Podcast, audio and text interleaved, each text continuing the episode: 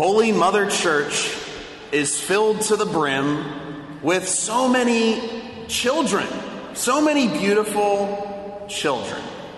We heard about this in our readings today. In that first reading from the Acts of the Apostles, we hear about St. Paul and St. Barnabas going all around the world, sharing the name of Jesus, proclaiming him, going into synagogues, going everywhere to give people Jesus, to bring into the church, Holy Mother Church, more and more children. We heard that when they showed up to this synagogue on the Sabbath, almost the whole city was there. So many people came because they were listening to Paul and Barnabas and they knew what these men were sharing, the love that these men were sharing, the goodness that these men were sharing with them corresponded to a deep desire in their hearts, and they were hungry for that. And so almost the whole city showed up. Can you imagine if the entire city of Roanoke showed up to St. Andrews on a Sunday to hear about Jesus? That's the mission, isn't it? Nothing less. So many children. And then in that second reading we heard, the beautiful reading from the book of Revelation, we hear about St. John the Evangelist. He is currently in exile on the little island of Patmos, and he has this incredible vision of so many things. God gives him this great gift of sight, of heavenly realities. And what does he see? Well, we hear that again, all of the wonderful children of Holy Mother Church are being gathered together. John says that he has a vision of a great multitude, which no one could count, from every nation, race, people, and tongue. Everyone, all y'all, right? Everybody belongs here. The great multitude is invited to this wedding feast this banquet, all of these children of Holy Mother Church. The church, our mother, is filled with so many children. And what does a mother do for her children? What, what does a great mother always just have this burning desire to do for their kids?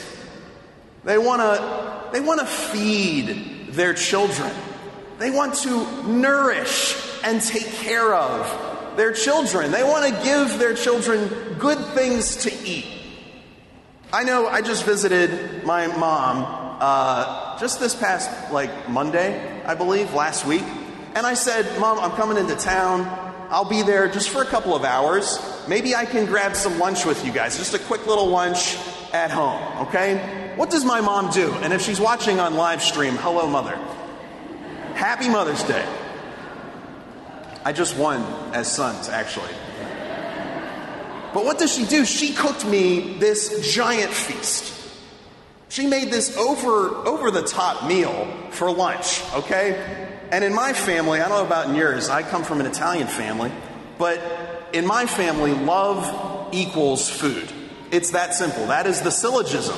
Love equals food. And so the more food your mom cooks, the more she loves you. And the more food you eat, the more you love her.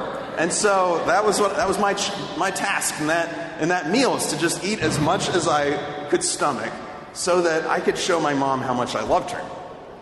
I know I have so many beautiful memories of my grandmother whenever we would go and visit her in Pittsburgh.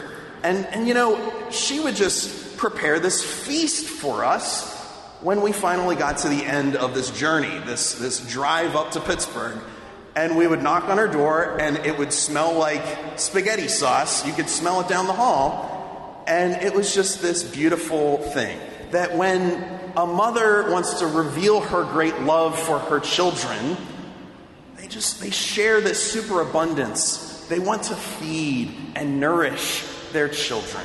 And that's what Holy Mother Church does, isn't it?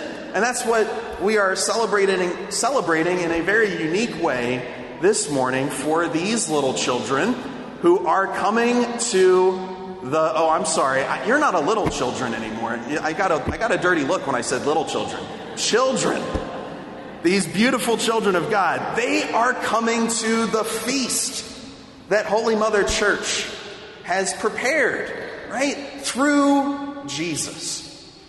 Jesus, our good shepherd, has prepared this banquet for us in his church. What a gift! What a gift! Everybody is invited to this wedding banquet, right? And so you have been preparing for that. You have been getting ready for this moment when you will meet Jesus in the Eucharist for the very first time. But this is not just any ordinary meal, is it? We know and we believe that this is not just bread, right? This is not just bread. This is not just wine. This is not bread or wine at all. This is the body and blood, the soul and divinity of our Lord, of God incarnate. What a gift. What a gift that our mother, the church, is giving us. It's amazing. And I'm so happy for you all this morning. Uh, this is the first of hopefully thousands of times that you will be meeting our Lord in the breaking of the bread, in this sacrificial wedding feast.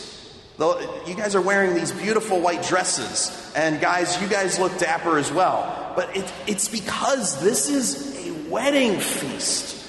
You are coming into this banquet of love that God has for you and for all of us, right? What a magnificent gift.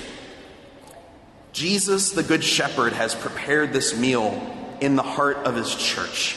And so this morning, I encourage you guys as you get ready for this immense gift to open up your hearts to ask for the Holy Spirit to prepare you even more. You've done so much to prepare for this moment, but, but ask the Lord, hey, Lord, I want to follow you. I, you're my shepherd, right? We heard that in our opening prayer this morning. Almighty, ever living God, lead us to a share in the joys of heaven so that the humble flock, that's us, that great multitude, all of the children of Holy Mother Church, the humble flock may reach where the brave shepherd has gone before. Our shepherd, your shepherd, wants to bring you and all of us to heaven one day. And it begins here. And so, as you prepare to come to the Holy Eucharist, ask Him for that gift. Just say, Lord, you're my shepherd, and I want to follow you, and I want to go where you're going which is into the heart of the Trinity, into the heart of heaven. I'll leave you with another image of, of what it looks like for Mary, well, not Ma- well, Mary, yes, but Holy Mother Church to give us this great banquet. Uh, and I want you guys to pay attention, okay? I want you to pay attention to this. You'll maybe maybe you'll be able to see this because you're up front in, in the front of the church. But on my chalice this morning, you'll see as I hold out that chalice, the way that I hold it out, the image that you all will see on the front of that chalice is an image of Mary. And what is she doing? She's holding out Jesus just like this. She's holding out our Lord. And when the priest is holding out that chalice to the people, to you, to the people waiting to be fed, the children of Holy Mother Church waiting to be fed. That is the image that, that the church is holding out Jesus to you. And, and all we can do is just in awe and wonder say, Yes, Lord, I'm not worthy to receive this, but I, I want to, and I want to follow you. So I'm, I'm very happy for you guys to, to receive Holy Eucharist for the very first time. And all of us are praying for you. And, uh, and just let us always remember the immense gift that this is. For all of us who have been receiving Holy Communion for so many, many, many years, it can, we can kind of begin to take it for granted. But let's ask Mary, our mother, and Holy Mother Church to, to remind us, to, to hear Jesus' voice again, because he promises us in that gospel, My sheep hear my voice. They know me, and I know them. Let us ask again, Lord, help us to hear your voice speaking to us in the Eucharist. When the church, when Holy Mother Church lifts up and offers nothing less than Jesus to come and nourish us, the greatest banquet, the most satisfying meal. So let us ask, beg for that grace to hear the Lord's voice and to say, Amen. Amen to that. So that one day we will be in that great multitude from every nation, every race, every language to come and worship the Lamb, the Lamb of God who, who takes away the sins of the world, our shepherd, and the meal that satisfies us perfectly.